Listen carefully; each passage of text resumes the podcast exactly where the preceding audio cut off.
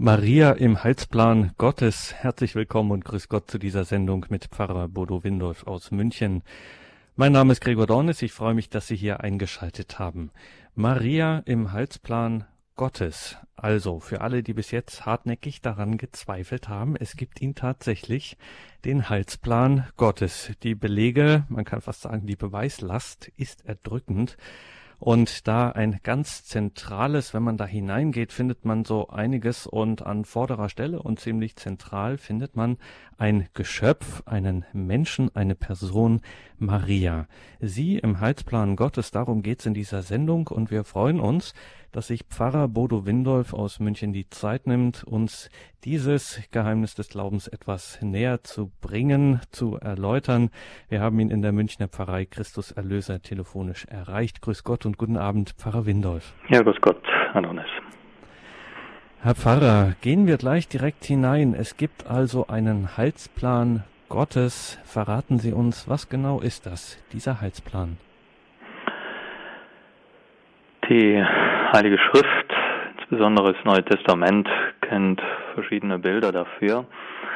Äh, zunächst einmal kann man, denke ich, ganz einfach sagen, dass, so wie das Wort es schon sagt, dass eine verwundete Welt, in der wir, wir uns vorfinden, dass das nicht das Ende sein kann, sondern dass alles auf ein Heil zuläuft, dass die Erde, dass die Menschen sich nicht selber geben können, sondern dass letztlich geschenkt werden muss, dass alles, was verwundet ist, alles Leid, alles Sterben, der Tod, alles, was durch Schuld, durch Sünde, durch das Böse verwundet ist, dass das letztendlich geheilt, gesund gemacht wird, dass das einmündet in etwas, wofür wir keine Vorstellungen haben, sondern wie gesagt nur Bilder.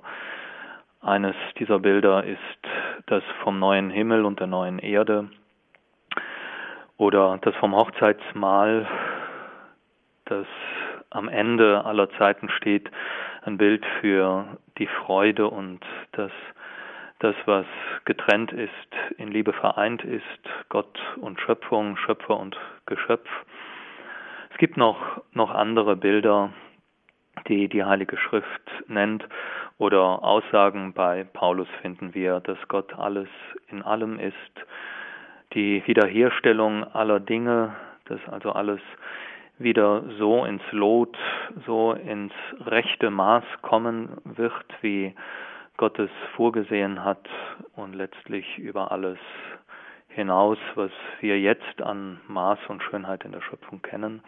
All das ist äh, letztlich nur ein Bild für, für das, wo, ja, was kein Auge gesehen, kein Ohr gehört und keine Menschen in den Sinn gekommen ist. Das sind Worte des heiligen Paulus, was Gott denen bereitet hat, die ihn lieben. Also letztlich fehlen uns die Worte dafür, aber wir können in all diesen Worten und Bildern ahnen, dass es etwas unvorstellbar Schönes sein muss. Ja, da fehlen einem wirklich die Worte, Pfarrer Windolf, wenn man Ihnen zuhört. Das sind ja, äh, wie Sie es schon sagen, Bilder für etwas wirklich Unvorstellbares, für etwas ganz Großes, Gewaltiges geradezu. Welche Rolle spielt denn jetzt diese Frau Maria von Nazareth in diesem Heilsplan? Ja, das drückt gewissermaßen das zweite Wort aus in dem Kompositum Heilsplan, dass Gott einen Plan hat mit seiner Schöpfung, und zwar einen Plan, in dem er nicht alles allein tut. Das ist, wäre durchaus vorstellbar, dass Gott sagt, ich bin Gott, ich kann alles und der Mensch kann reichlich wenig. Und genau das ist nicht der Plan, also die Vorgehensweise Gottes, um es ganz einfach, fast ein wenig, äh, nein, noch nicht mal salopp, aber jedenfalls äh, sehr, sehr einfach zu sagen, Gott will es nicht alleine tun, sondern er will uns als Partner, will den Menschen als denjenigen, der mithilft, mitarbeitet in diesem Plan. Und innerhalb dieses Plans hat Maria nach nicht nur katholischer, auch orthodoxer Auffassung oder berufen wir uns ganz einfach auf die Heilige Schrift, auf das Neue Testament, einen eminent wichtigen Platz, einen der wichtigsten, wenn nicht den wichtigsten, wenn man einmal von Christus natürlich absieht, der äh, ohne den der ganze Plan gar nicht geht. Maria steht hier ganz auf der Seite der Geschöpfe, Christus auch als Mensch gewordener auf der Seite Gottes, der auf die Seite des Menschen getreten ist, aber Maria ist eben diejenige, die unsere Schwester ist, unsere Mutter im Glauben, viele Titel kennt, die, die Kirche, die Tradition für Maria. Und ohne sie gäbe es, nach Aussage der Heiligen Schrift, den Heilsplan Gottes so, wie wir ihn kennengelernt haben, nicht. Und was genau hat sie getan, dass wir ihn kennen? Ja, sie steht gewissermaßen als das Scharnier zwischen Altem und, Altem und Neuem Testament. Ich möchte es einmal mit dem heiligen Bernhard von Clairvaux ausdrücken. Es gibt eine äh, unglaublich schöne Homilie oder Betrachtung von ihm zu jener äh, zu jenem Ereignis, das uns Lukas überliefert, als der Erzengel Gabriel in das Zimmer einer jungen Frau tritt, in das Privatgemach, mitten hinein in den Alltag einer jungen, wahrscheinlich kaum mehr als 13-, 14-jährigen jungen Frau. Und sie fragt, Gott fragt den Menschen, Gott fragt dieses junge Mädchen, ob sie bereit ist für seine Pläne ob sie Ja dazu sagt. Und der heilige Bernhard von Clairvaux, äh, Clairvaux dramatisiert das auf eine unglaublich beeindruckende Weise. Er drängt und äh, bedrängt Maria doch endlich Ja zu sagen, einzuwilligen, die ganze Schöpfung, auch wenn sie es gar nicht weiß, die ganze Schöpfung, die ganze Menschheit, sie wartet darauf, dass sie Ja sagt, dass sie voll und ganz einstimmt in das, was Gott durch sie mit allen Menschen vorhat. Und man könnte vielleicht sogar sagen, dass an diesem Jawort das ganze Alte und Neue Testament hängt. Es ist unsinnig zu sagen, vielleicht nicht ganz unsinnig zu fragen, ob Maria auch hätte Nein sagen können. Was wäre, wenn sie Nein gesagt hätte? Sie hat es nicht. Also das ich bin ganz sicher, dass es aus innerster und tiefsten Fre aus der tiefsten Freiheit Marias kam, das Ja. Aber dieses Ja war Voraussetzung, damit sich der Heilsplan Gottes so, wie er in Jesus Christus geschehen sollte, verwirklichen konnte. An ihrem Ja hing es, ob alle Verheißungen des, ob die Verheißungen des Alten Testamentes, ob sie Wirklichkeit werden würden, ob er geboren wird, ihr Sohn Christus. Ja, also ich wage zu sagen, wobei wir wissen, vielleicht äh, können wir nachher noch ein wenig darüber reden, dass hier alles Gnade ist, alles restloses Geschenk Gottes aber dass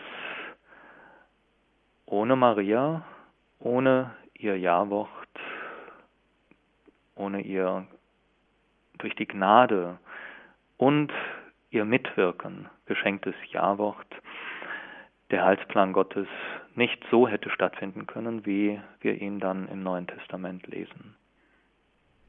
Wenn das so ist und wenn an diesem Ja wirklich alles hängt, der Heilsplan Gottes. Also wir reden ja hier nicht über einen Busfahrplan, sondern über den Heilsplan Gottes. Wenn alter und neuer Bund an diesem Jahr wie an einem Scharnier quasi ähm, hängen, an dieser Entscheidung, das allein klingt ja schon skandalös genug. Lassen wir die Frage nach dem möglichen Nein Mariens mal aus, aber das ist ja eine derart gewaltige Last, die dieser jungen Frau da aufgebürdet wird. Also ich stelle mir vor, ähm, ich wäre schon sozusagen unser einer wäre schon konsequent damit überfordert, wenn dann plötzlich der Erzengel in der Tür steht, aber dann auch noch mit dieser Frage und in dieser Situation. Ja, also wir können jetzt nicht ermessen, welche Gedanken Maria durch den Kopf gegangen sind, als sie äh, damals vor dieser Frage stand. Ähm, das ist, denke ich mal, Reflexion, Betrachtung im Nachhinein auf das Gewaltige, das hier geschieht, auf welche Weise, ich habe es schon vielleicht etwas ungewöhnlich und drastisch ausgedrückt, Gott tatsächlich den Menschen einbezieht. Also es ist schlechterdings nicht vorstellbar, dass, dass Gott seine Pläne am Menschen einfach scheitern lässt, äh, seine Pläne für die ganze Schöpfung. Und insofern äh, ist er der, der letztlich immer Handelnde und der, der, der alles auch in der Hand behält. Aber es muss aus meiner Sicht, jedenfalls ist, wie gesagt, es ist vielleicht etwas gewagte Rede, aber denkbar sein, dass Gott, und das geschieht ja in der Tat, äh, indem er Mensch wird, ein kleines Kind wird, ohnmächtiger Mensch, dass Gott sich in die Hand, dass Gott so groß ist, dass er sich so klein machen kann, dass er sich in die Hand seines Geschöpfes begibt, in Maria in die Hand eines Geschöpfes, das aus seiner Gnade heraus vollkommen ist, seiner Gnade keinerlei Widerstand entgegenstellt. Deswegen hat Maria auch für uns einen so hohen Stellenwert. Aber letztlich äh, gibt er sich am Ende des Lebens Jesu in die Hand der Sünder, die mit ihm machen, was sie wollen. Auch da behält Gott letztlich alle Fäden in der Hand, selbstverständlich. Aber es ist ein Moment an der Erlösung, dass Gott sich so sehr in die Hand des Menschen begibt, dass der Mensch Hand an ihn legen darf. Es wird dann alles gewissermaßen gut ausgehen, verwandelt werden, weil alles hier aus Liebe geschieht. Aber das sind Ungeheuerlichkeiten, wie ich finde, unseres Glaubens, die, äh, die sich lohnen, immer wieder äh, so zu betrachten, dass wir aus dem Staunen nicht herauskommen. Bleiben wir bei der anfänglichen Ungeheuerlichkeit, nämlich dass Gott diese Entscheidung Maria in die Hand legt, wenn er das tut und wenn das diese Dimension hat und dieses Ausmaß, dann muss ja an Maria etwas ganz Besonderes sein. Sie muss etwas ganz Besonderes sein. Was ist das Besondere an Maria? Von der Lehre der Kirche, es hat da ein über die Jahrhunderte gehendes Ringen gegeben. Ähm, ist sie dazu befähigt, weil sie bewahrt worden ist vor dem, was die Kirche die Erbsünde nennt, die ja nicht eine Sünde im eigentlichen Sinn des Wortes ist, also eine äh, vollbrachte äh, böse Tat, sondern die einen Mangel ausdrückt, einen Mangel an Fähigkeit zu lieben, einen Mangel an Fähigkeit in der Weise in Beziehung zu Gott und Mitmensch zu sein, wie, wie, wie es Gott eigentlich vorgesehen hat. Und die Kirche sagt und glaubt, hat es im 19. Jahrhundert auch als Dogma formuliert, dass Maria in Hinblick auf die Erlösungstat Jesu am Kreuz, das ist wichtig, das so zu formulieren, um auszudrücken, dass auch Maria der Erlösung bedurfte. Sie steht nicht außerhalb der erlösungsbedürftigen Menschheit, sondern in ihr, dass er aber in Hinblick auf den Erlösungstod Jesu davor bewahrt worden ist, äh, in diesen Mangel hinein geboren zu werden und dass sie deswegen in der Lage war, fähig war, ähm, ja, das, was Gott mit ihr vorhatte, was nicht heißt, dass nicht Maria auch, auch Kämpfe gekannt hat und Versuchungen, so wie auch Jesus Versuchungen gekannt hat. Aber dass sie der Mensch war, der der Gnade, der Zuwendung Gottes äh, keinerlei Widerstand entgegengebracht hat, die als einziges Geschöpf, wenn wir jetzt von ihrem Sohn Jesus Christus absehen, ein vollkommenes Ja hat sagen können. Also dieses Wort, diese Antwort, die sie dem Engel gibt, siehe, ich bin die Magd des Herrn, mir geschehe nach deinem Willen, mir geschehe in allem nach deinem Willen, auch da, wo ich ihn noch nicht kenne. Sie hat sicher nicht vorausgeschaut auf das Kreuz, aber auch dazu hat sie einschlussweise Ja gesagt. Ja, das, ähm, das ist die, die Lehre der Kirche über, über Maria, weswegen wir glauben, dass sie äh, uns dieses umfassende Ja einfach voraus hat, allen anderen Menschen. Also in ihr hat Gott sich einen Tempel bereitet. Ähm, das ist ja vielleicht, darf ich das einfach in Klammern anfügen, wie Lukas, wie, wie, wie ähm, einprägsam äh, Lukas das äh, formuliert. Äh, die Verheißung der Empfängnis des Johannes geschieht im Tempel, nicht? Also der Ort der, der Anwesenheit Gottes im Alten Bund.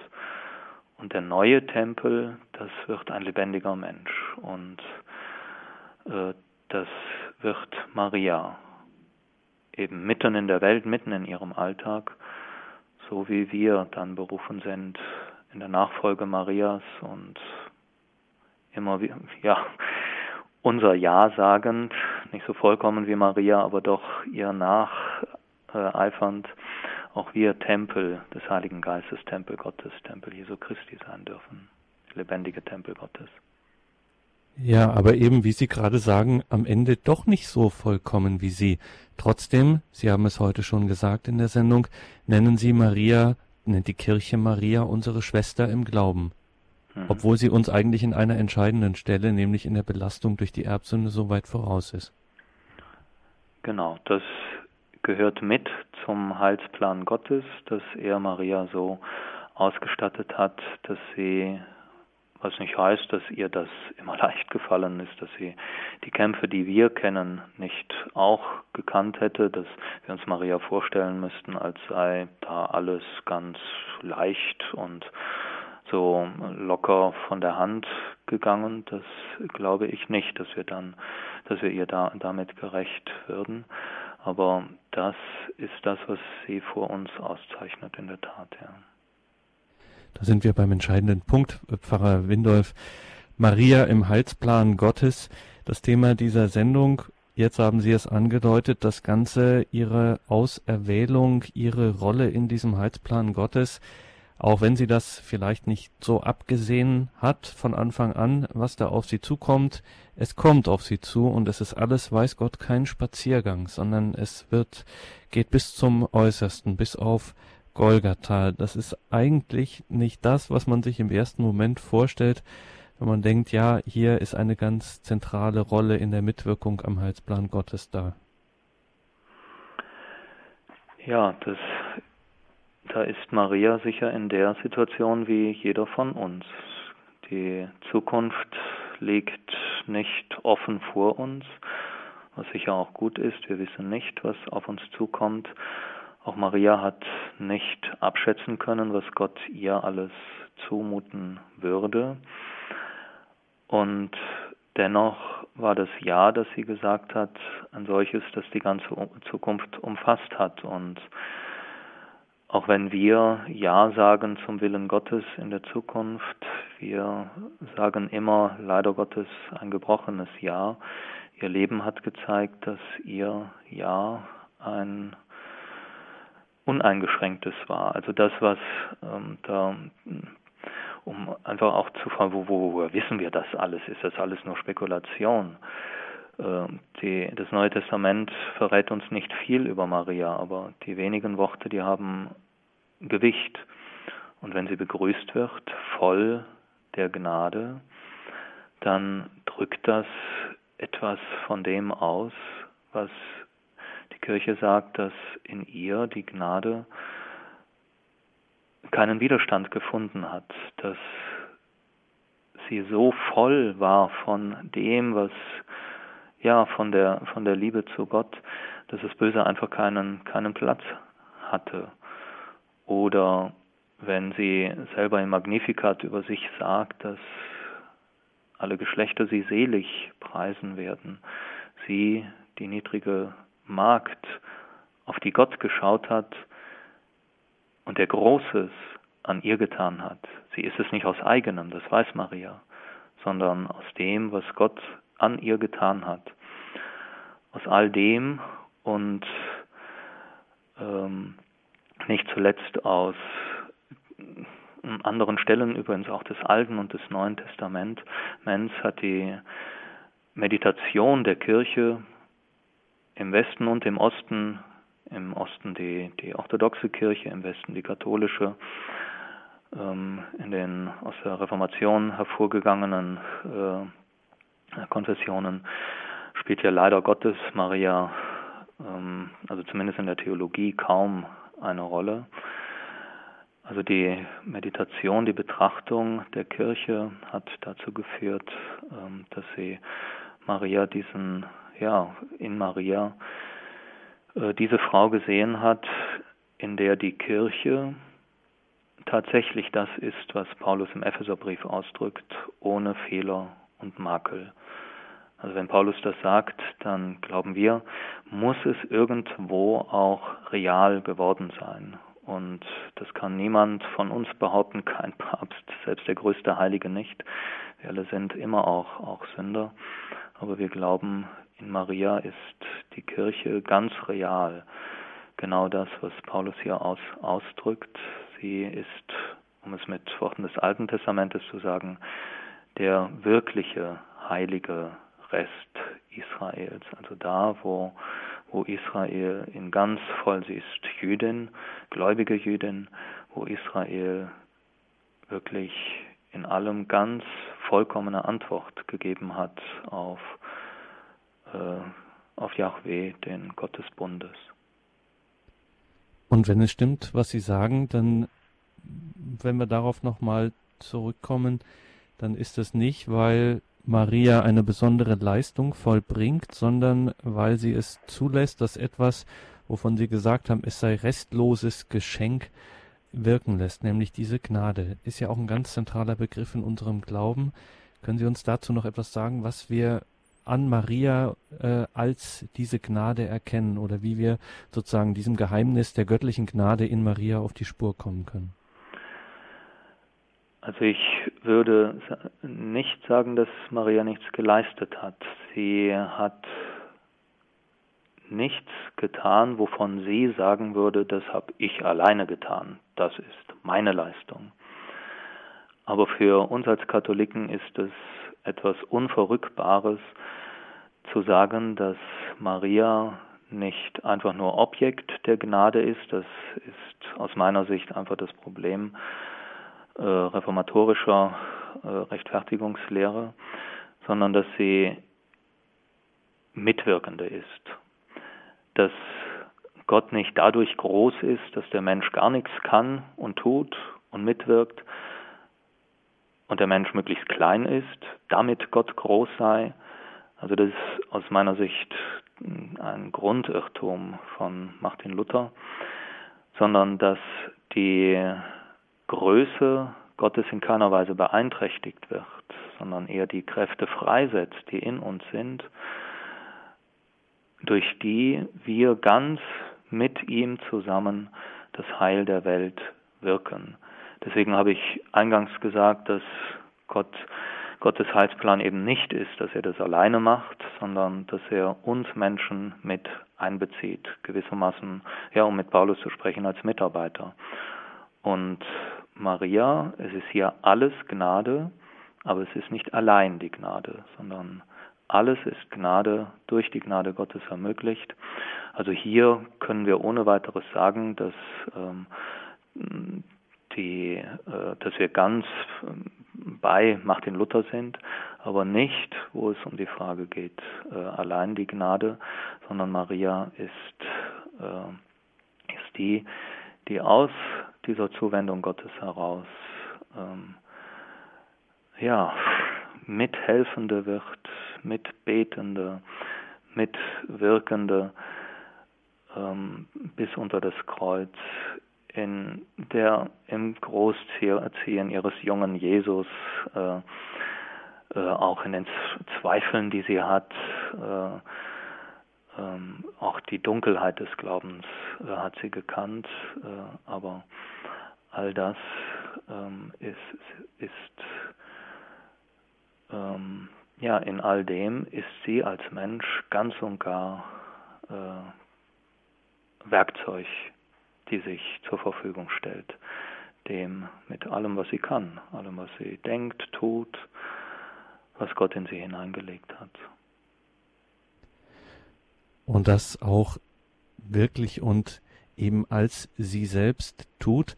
Nun ist es ja so, dass gerade auch im katholischen Christentum Maria ja nicht einfach eine Figur der Vergangenheit ist, sondern auch der Gegenwart. Wie lässt sich das mit dem Heilsplan Gottes zusammenbinden? Ich möchte an der Stelle auch nochmal ein Wort sagen, das vielleicht den einen oder anderen äh, verwundern mag, wenn wir fragen, wer ist uns eigentlich Vorbild im Glauben? Es ist ja eine der Fragen, die, die, wir, die wir haben, gerade in unserer Frömmigkeit hier und heute ähm, verstellt Maria nicht den Blick auf Jesus? Äh, sollen wir nicht direkt zu Gott, direkt uns an Jesus Christus wenden? Warum dieser Umweg über diese Frau? Wie gesagt, steht sie da nicht im Weg oder ist es nicht ein Umweg oder äh, verdeckt sie nicht vielleicht sogar äh, das, äh, also diese Unmittelbarkeit zu Gott? Und da möchte ich einfach Folgendes sagen. Wenn wir fragen, wer ist uns eigentlich Vorbild im Glauben? Ist das Jesus? Würde ich sagen, nein, er ist es nicht. Jesus ist Gegenstand des Glaubens, Vorbild des Glaubens ist Maria. Mit ihr und nach ihrem Vorbild sind wir eingeladen, uns mit restlosem Vertrauen auf Gott, auf Jesus Christus zu stützen und auf sie zu schauen, die geglaubt hat, bis dahin, wo es einem einfach nur noch das Herz zerreißt. Also eine der, der, der schönsten und berührendsten Darstellungen äh, ist, die, ist die Pietà Maria, die, die weinende Mutter, die ihren toten Sohn im Schoß hält. In all dem auf Maria zu schauen, um mit ihr und nach ihrem Vorbild an Jesus Christus, an ihren Sohn und an den Vater zu glauben. Und wenn wir Maria so sehen, dann steht sie nicht im Wege, sondern dann ist sie, ist sie Hilfe, dann ist sie ähm, ja Weg, Weg hin zum, zu, zu jenem Glauben, der sie erfüllt hat. Und äh, marianische Frömmigkeit hat, und das sieht man an, sieht man an manchen, an vielen Wallfahrtsstätten durch Maria zu Jesus. Also die Zielrichtung ist immer Jesus, ihr Sohn. Wir dürfen bei Maria nicht stehen bleiben, aber sie ist einfach aus meiner Sicht oder es fehlt unserer, würde unserer Frömmigkeit etwas fehlen, wenn sie nicht auch Teil eben dieser, dieser unserer Frömmigkeit wäre. Also insofern ist sie äh, in unserem Glauben nach wie vor ganz, ganz aktuell. Ich kann das auch ganz persönlich für, für mich sagen. Maria im Heilsplan Gottes. Sie haben eingeschaltet in der Credo-Sendung bei Radio Horeb und Radio Maria, eine Sendung mit Pfarrer Bodo Windolf aus München. Wir machen eine kurze Musik und sind gleich wieder hier.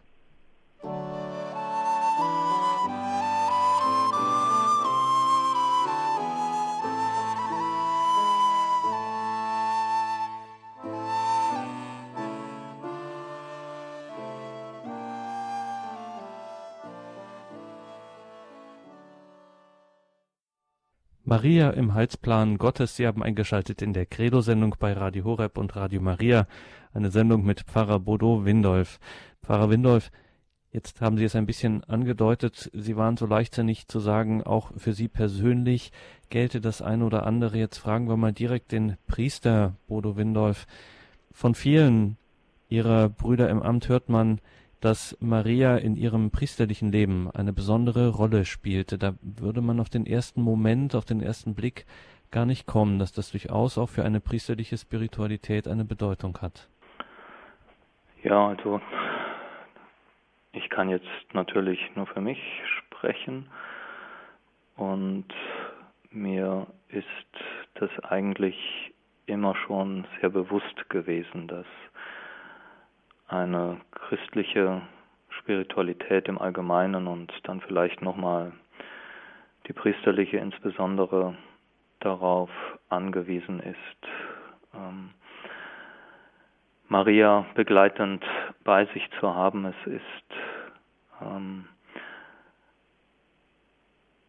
sie ist einfach das, das weibliche Element in, in unserer Spiritualität, die uns immer wieder bewusst macht, dass wir nur aus dem Empfangen haben geben können. Hört sich jetzt vielleicht ein wenig abstrakt an, aber das ist für mich einfach etwas sehr Bedeutsames, zu wissen, dass ich nur in der Haltung Marias, nicht weil ich, verzeihen Sie, wenn ich so salopp sage, der Checker bin, äh, derjenige, der, der, der die Sachen kann und gelernt hat und so weiter, es gibt da manchmal einen Dünkel, auch eine Überheblichkeit unter Theologen, die äh, ungut ist.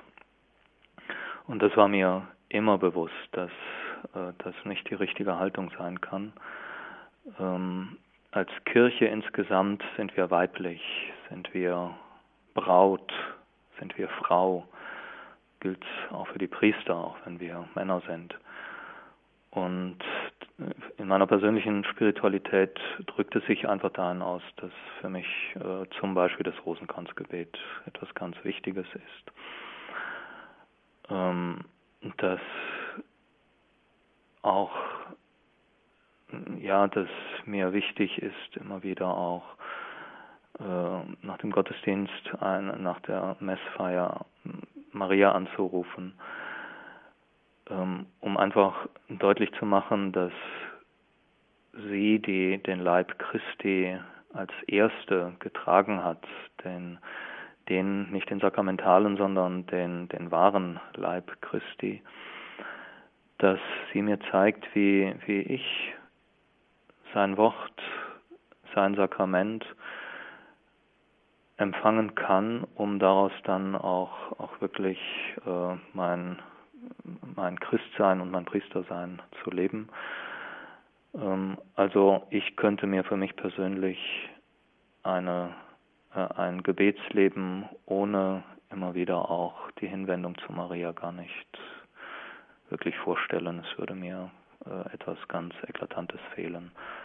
Obwohl ich natürlich die Psalmen bete, das, das Stundengebet, äh, die Betrachtung, also aber es ist irgendwie eingebettet in, in das Bewusstsein, dass letztlich alles doch auch ja ein Echo des aus aus einem Echo des Jahrworts Marias kommen muss. Herr Blumenthal aus München hat uns erreicht. Grüß Gott, guten Abend. Guten Abend.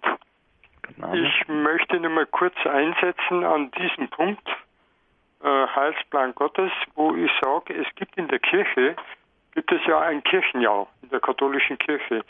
Wir feiern ja jedes Jahr am 8. Dezember die unbefleckte Empfängnis Mariens. Ja. Und da stellt sich für mich äh, die Frage, dass ich sage, der Heilsplan Gottes müsste doch eigentlich äh, zu einem Zeitpunkt an, äh, einsetzen, um Maria äh, praktisch von einem Mann und einer Frau gezeugt wurde.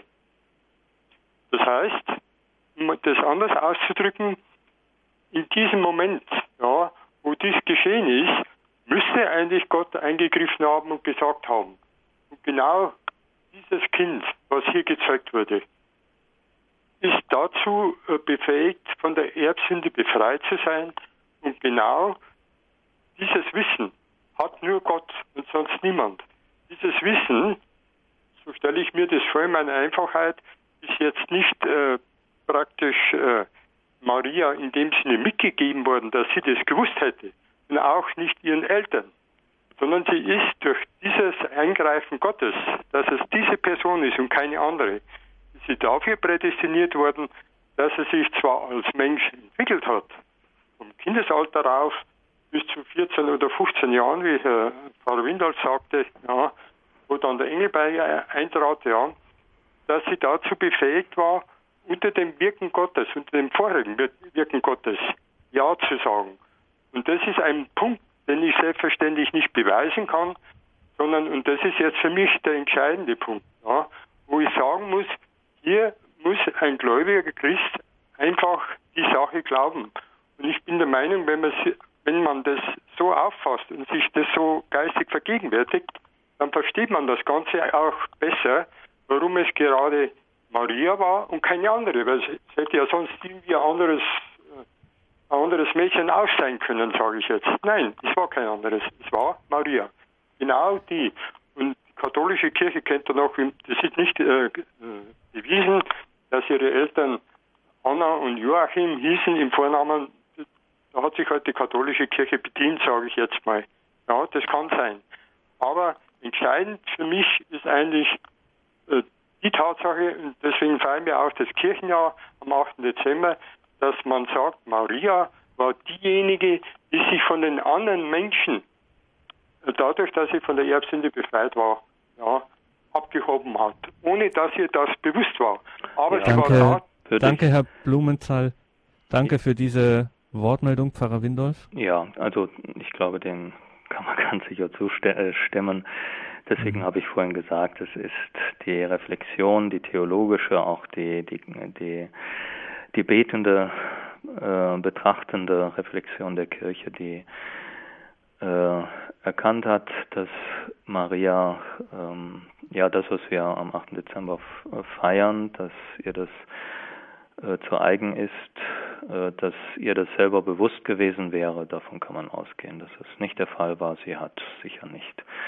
Sie hat einfach gelebt als ein gläubiges jüdisches Mädchen und äh, äh, hat ja gebetet, glaube ich, wie, wie alle anderen auch, ohne dass sie sich dessen bewusst war, dass natürlich in dem Augenblick, wo sie äh, ihr Kind empfängt, dass sie da weiß, dass da etwas Unglaubliches, etwas äh, über alles Erwartbare hinaus geschieht, das davon werden wir ausgehen müssen. Aber sicher nicht mit dem Gedanken, ich habe das verdient und ja, wer hätte sonst in Frage kommen sollen, sondern in der Demut der niedrigen Magd, so wie sie das dann ja auch im Magnificat ausdrückt.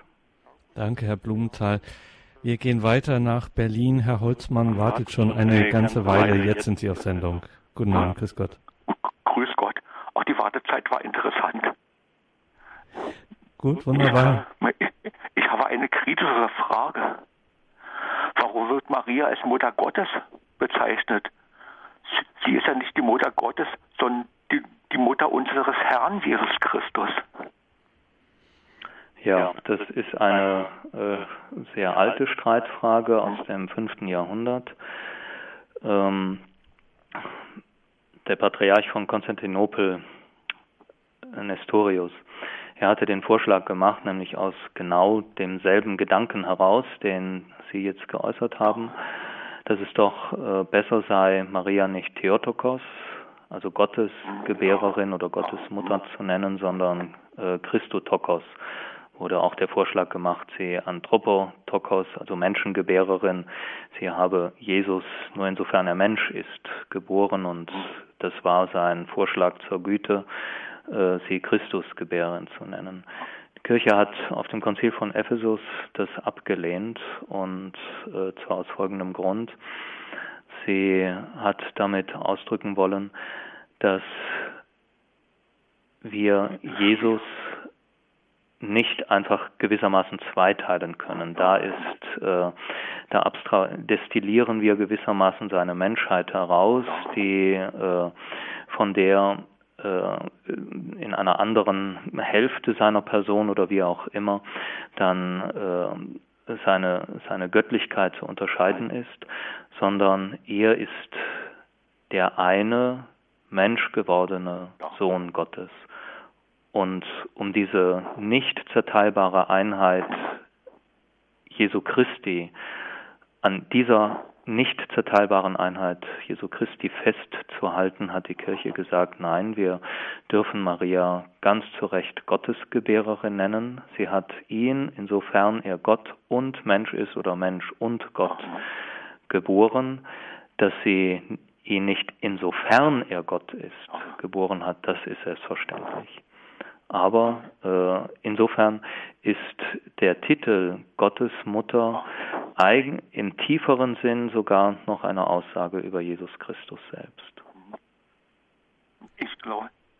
Danke, Herr Holzmann. Ist Ihre Frage damit beantwortet? Kann ich zum Schluss sagen? Ja, die ich sage, Jesus sagen. Christus ist ein Mensch, aber er hat die Ehre, Sohn Gottes zu sein. Durch Gottes Allmacht. Danke, Herr Holzmann. Ja, Pfarrer Windolf, auch diese Auffassung hören wir äh, immer wieder. Was sagt der katholische Priester dazu? Also ich würde es nicht so formulieren. Ähm, die Ehre, Gottes Sohn zu sein, das hört sich so an, als wäre ihm das im Nachhinein gewissermaßen äh, äh, zusätzlich geschenkt. Äh, die Priorität hat in Jesus Christus nach nicht nur katholischem Glauben, sondern nach, nach christlichem Glauben das waren ja die Kämpfe im Konzil von Nicäa. Die Priorität hat äh, das Gottsein Jesus, Jesu. In ihm ist Gott und hat Gott sich eine menschliche Natur angeeignet. Er ist also nicht zuerst Mensch und dann noch in oft einem bildlich verstandenen Sinn äh, äh, Gottes Sohn, äh, sondern in ihm hat das ewige Wort des Vaters, der ewige Sohn des Vaters, eine menschliche Natur angenommen. Und diese Person, der Träger äh, der Person Jesu Christi, das ist das ewige Wort des Vaters. Das, und eben, dass, dass man da nicht, äh, nicht ja fast in einer schizophrenen Weise sagen kann, da, äh, da die, also es, es gab auch diese Auffassung, in ihm seien zwei Personen, eine menschliche und eine, eine göttliche, und das äh, wurde von der Kirche immer abgelehnt. Nein, es ist die, die eine Person äh, des göttlichen Wortes, die zwei Naturen, ganz und gar Mensch, ganz und gar Gott, äh, äh, angenommen hat und insofern diese Einheit äh, nicht zerteilbar ist, äh, Kirche eben gesagt, darf Maria mit Fug und Recht Gottesmutter genannt werden. Ich nehme das Wort Ehre zurück. Ich mhm. sage jetzt, Gott hat sich den Richtigen als seinen Sohn erwählt. Bitte, er hat sich? Er hat den Richtigen als seinen Sohn erwählt. Den Richtigen? Ja, denn nur Jesus allein ist unser Retter. Ja, ja, ja, gut. Also wie gesagt, ich ähm, die die Erwählung, die ähm, also es hört sich für mich, aber vielleicht äh, äh, meinen Sie das gar nicht so. Äh, die Propheten sind zunächst einmal einfach da und werden erwählt. Und da ist ein entscheidender Unterschied. Äh, jeder Mensch, Mose, jeder Prophet, jeder, äh, jeder Gläubige, der, im Prinzip sind wir alle äh, von Gott erwählt ähm, wir können das nicht einfach auf eine Stufe stellen mit dem, was nach unserem Glauben in Jesus Christus geschehen ist. Wir kommen ganz und gar von unten und äh, Jesus kommt von oben. Er ist beides. Er ist der von oben herabgestiegene, deswegen, das ist ja auch so ein Streitfall, äh, glauben wir, dass die Empfängnis eine jungfräuliche war, also nicht durch Josef gezeugt, sondern in der Kraft des Heiligen Geistes. Und das kann kein Mensch, kein Erwählter von sich behaupten. Also das ist etwas Einmaliges, was wir in Christus glauben, Deswegen, äh, ja, das ist, gehört mit zu den Ungeheuerlichkeiten, dass Gott tatsächlich äh, herabsteigt äh, und äh, einer von uns wird. Aber wie gesagt, nicht in dem Sinne, dass da ein Mensch ist, der dann zu etwas ganz Besonderem erwählt wird, nachträglich. Ich vermute fast, dass Sie es nicht so gemeint haben, aber ähm, ich bin da mit den Formulierungen, äh, wäre ich, ähm, also das würde ich anders ausdrücken. Danke auf jeden Fall, Herr Holzmann, weil äh, gerade Ihre Frage hat jetzt nochmal gezeigt, auch durch diese wesentlichen Exkurs in das Zentralgeheimnis auch unseres Glaubens, nämlich dieser Fleischwerdung, der Menschwerdung des ewigen göttlichen Wortes, der zweiten göttlichen Person. Ähm, Pfarrer Windolf, da sehen wir, wir sind tatsächlich, wenn wir über Maria im Heilsplan Gottes sprechen und dann in diesen Bereich nämlich vorstoßen, der ja auch heilsrelevant, unmittelbar heilsrelevant ist, äh, merkt man erst, wie gewaltig dieses diese Rolle Maria im Mariens im Heilsplan Gottes ist. Ja, so ist es. ähm, ich glaube, es war äh, äh Henry, äh, John Henry Newman, der, der einmal gesagt hat, dass auffällig ist, dass diejenigen, die die Maria verehren, ähm, auch die, die urkirchliche Christologie, wie sie in Nicäa und in den in Chalcedon äh, formuliert worden ist äh, und der wir im, im Neuen Testament begegnen, festhalten. Und das vielfach, also äh, keinesfalls durchgehend, aber doch sehr oft, wo Maria, äh, Maria ausfällt, äh, auch die Christologie oftmals ins Wanken kommt und Jesus ist dann äh, oft eben nur äh, noch ein großer Prophet, vielleicht der größte, äh, ein hervorragender Mensch, ein maßgeblicher Mensch, äh, äh, wie auch immer. Aber dieser genau dieser Punkt, dass äh, Gott sich ganz auf die Seite des Menschen stellt dass er nicht nur jemand anderen schickt, irgendeinen Mittler, äh, einen Menschen, also die, wie die Propheten oder, oder wen auch immer, sondern dass also dass wir es nicht, äh, Ratzinger hat es mal so ausgedrückt, nicht äh, mit seinen Ministern zu tun haben, sondern mit ihm selbst.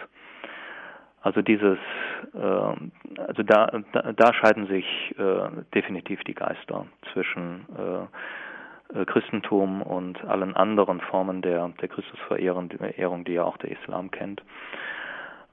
Und interessanterweise gibt es da oft einen starken Zusammenhang zwischen einer gesunden, also ich betone jetzt gesund, gesunden Marienverehrung und auch einer, einer orthodoxen, rechtgläubigen Christologie. Und jetzt müssen wir unbedingt ganz schnell nach Herzogenaurach gehen. Frau Krämer wartet schon geraume Zeit. Grüß Gott, guten Abend, Frau Krämer. Ja, guten Abend.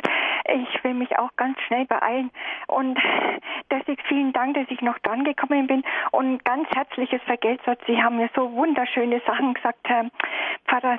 Ähm, äh, es ist doch ganz klar, Gott, der Vater, Gott, der Sohn und der Heilige Geist, die verharren ja nicht in sich und, und die, die können gar nicht anders. Gott ist die Liebe, der Dreieine. Gott ist die Liebe und er sucht eben Mitliebende. Und es waren eben unsere Ureltern, nicht Adam und Eva, die wollten sich an die Stelle Gottes setzen, also äh, und da hat jetzt eben Gott, der Herr, äh, das Gegenteil erschaffen, das Urbild der Schöpfung, so wie er sich die Schöpfung auch gedacht hat in Maria. Und durch dieses Jahr, und das hat sie nicht nur einmal gesagt, das hat sie ja ständig, ständig ihr ganz Leben lang gesagt. Und Papst Franziskus hat auch immer gesagt, die Frau des dauernden Ja. Und jetzt muss er mir schicken, dass vielleicht noch andere ankommen. Äh, und was ich jetzt noch sagen wollte, ja, das ist so ungeheuerlich, das kann sich eben kein Mensch ausdenken, sowas, dass der liebe Gott äh, sein Geschöpf, ein Geschöpf erwählt, das ihm die menschliche Natur schenkt. Und es ist die Mutter Gottes. Und ähm, äh, ohne Erbsünde fangen, Sie haben ja das alles so schon so wunderschön gesagt. So, und jetzt hat es das ganze Jahr durchgetragen bis unter das Kreuz, das haben Sie auch schon so eigentlich schön gesagt, Herr Pfarrer. Und sie stirbt mit ihm den mystischen Tod. Und das ist ja auch schon mit dem Simeon, das ist ihr ja äh, prophezeit worden sozusagen. Und er, er stirbt im Angesicht seiner Mutter. Und, und äh, wenn man sich jetzt überlegt, dass dies, das, das Schwert der Mutter Gottes das ja durch, durchdrungen hat. Also sie hat mit ihrem Sohn dieses Jahr gesprochen und dieses Jahr dem himmlischen Vater aufgeopfert. Es ist unsere Erlösung, es ist ungeheuerlich. Sie haben dieses Wort schon öfters gebraucht, und es ist aber auch wirklich so. Es ist, ist einmalig wunderschön. Und der von oben kommt, der, der spricht die Worte Gottes, also den der Vater gesandt hat, Jesus Christus. Danke, Frau Krämer. Gottes Segen Ihnen. Alles Gute. Danke für diesen Anruf und Ihren Beitrag. Ja, Pfarrer Windolf, also wenn wir es gesehen haben, dann jetzt in, bei den letzten Anrufern, wenn man sich wirklich Maria zuwendet und offen für dieses Geheimnis ist, ihr Geheimnis, Mariens Geheimnis, dann gerät man in den Strudel der Heilsgeschichte. Ja, natürlich. Sie war mittendrin äh, bis unter das Kreuz und äh, ja, ich denke, dass ähm, ich meine, da in diesem Strudel der Heilsgeschichte, da sind wir, sind wir alle. Ähm, jeder auf seine Weise. Um vielleicht an der Stelle nochmal zum Heilsplan Gottes was zu sagen. Also ähm, was ist er? Ähm, er möchte, möchte alle Menschen gewinnen. Nicht die Ungläubigen verurteilen, sondern er möchte das Heil aller Menschen. Ob es dazu kommen wird, das weiß Gott alleine. Ähm, an uns ist es ja irgendwie an der Hand Mariens. Ähm,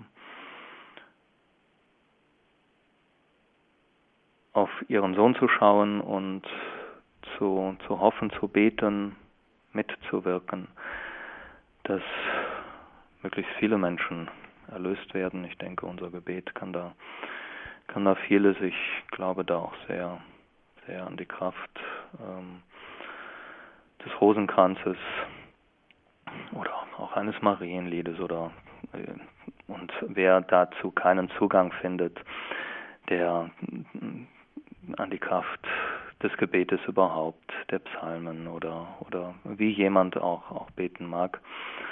Ob uns das bewusst ist oder nicht, ähm, ich, ich bin ganz sicher, dass, äh, dass jeder, der, der in dieser Offenheit äh, vor Gott steht und äh, in einer großen Lauterkeit äh, Gott sucht, dass er ein Mithelfer an diesem Heilsplan Gottes ist und irgendwie in der Nähe von Maria steht, wie gesagt, ob es uns bewusst ist oder nicht. Ähm, wir Katholiken, wir, wir ehren sie mit den orthodoxen Christen. Wir tun das, was jedes Kind tut. Es ist etwas ganz und gar Menschliches. Die eigene Mutter, vor allen Dingen, wenn es eine gute Mutter war, zu verehren, zu ehren. Und das tut Jesus auch. Und nicht nur auf Erden, er tut es jetzt auch. Und wir sind ganz auf seiner Seite, wenn wir mit ihm zusammen seine Mutter ehren und ähm, uns von ihr zu ihm führen lassen. Damit sind wir in dieser Sendung, wo es um Maria im Heilsplan Gottes geht, an eine entscheidende Stelle gekommen, bevor wir diese Sendung ausklingen lassen. Wir haben das jetzt die ganze Zeit irgendwie stillschweigend vorausgesetzt, Pfarrer Windolf, ähm, und als bekannt vorausgesetzt, aber man muss das auch nochmal betonen. Wir können uns an Maria wenden. Es ist keine Figur aus der Vergangenheit, die es nicht mehr gibt oder so, sondern sie ist präsent. Sie ähm, ist bei Gott in einer besonderen Weise. Und man kann sie wie Sie sagen, anrufen, also bildlich gesprochen eben an die, sich an die Hand nehmen lassen. Ja, das ist äh, unser Glaube, das äh, betrifft ja nicht nur Maria. Ich glaube, wir äh, für Gott ist die Todesgrenze keine Grenze. Wir dürfen zu denen, die durch den Tod vorausgegangen sind, sie um ihr Gebet bitten, so wie ich sie oder jemand anderen um sein oder ihr Gebet bitten kann. Und so kann ich mich an Maria wenden und sie, sie wird für uns, uns eintreten. Also ich bin auch ganz sicher, dass also in einer, in einer Religion, in einem Glauben, in der wir an die Menschwerdung glauben, in der es also, in dem es also nicht nur göttlich, sondern auch sehr menschlich zugeht, bin ich ganz sicher, dass der Sohn dass Jesus ein ganz besonderes Ohr für seine Mutter hat. Das kennen wir aus unserer eigenen Familie. Und ich glaube, da brauchen wir uns gar nicht zu scheuen, auch diese Parallelen zu, zu sehen. Es ist eigentlich das unglaublich, also für mich so schön an unserem christlichen Glauben. Ja, vielleicht kann man es einfach so ausdrücken, dass es da so göttlich zugeht, aber auch, auch so menschlich, weil wir eben an die Menschwerdung, die reale Menschwerdung Gottes glauben. Maria im Heilsplan Gottes, darum ging es hier heute in der Credo-Sendung. Es war eine Sendung mit Pfarrer Bodo Windolf aus München. Liebe Hörerinnen und Hörer, danke fürs Dabeisein. Wenn Sie möchten, es wird wie immer bei unserem CD-Dienst eine CD geben oder natürlich auch in Kürze im, äh, auf horeb.org im Podcast und Download-Angebot. Danke, Pfarrer Windolf, dass Sie sich zu dieser abendlichen Stunde noch die Zeit genommen haben, bei uns waren hier in dieser Sendung für Ihre Gedanken, auch für Ihren Zuspruch, für Ihre Stärkung, dürfen wir Sie zum Abschluss noch um eine stär besondere Stärkung bitten, nämlich um den Segen. Ja. Der Herr sei mit euch. Und mit deinem Geiste. Und so segne euch alle, die am Radio sind und alle Menschen, die wir in unseren Herzen tragen. Ganz besonders die Menschen, die von Krieg, von Terror bedroht sind in so vielen Ländern dieser Erde, auf die Fürbitte der seligen Jungfrau und Gottesmutter Maria, der dreieinige Gott, der Vater und der Sohn und der Heilige Geist. Amen. Amen. Danke, Pfarrer Windolf. Alles Gute, bis zum nächsten Mal. Ja, Ihnen auch. Danke und ebenso alles Gute. Danke Ihnen, liebe Hörerinnen und Hörer. Danke vor allem an Petra Planeta in der Regie in dieser Sendung. Sie begleitet Sie jetzt hier weiter durch das Programm. Ich darf mich verabschieden, wünsche Ihnen alles Gute, Gottes Segen. Machen Sie es gut, Ihr Gregor Dornis.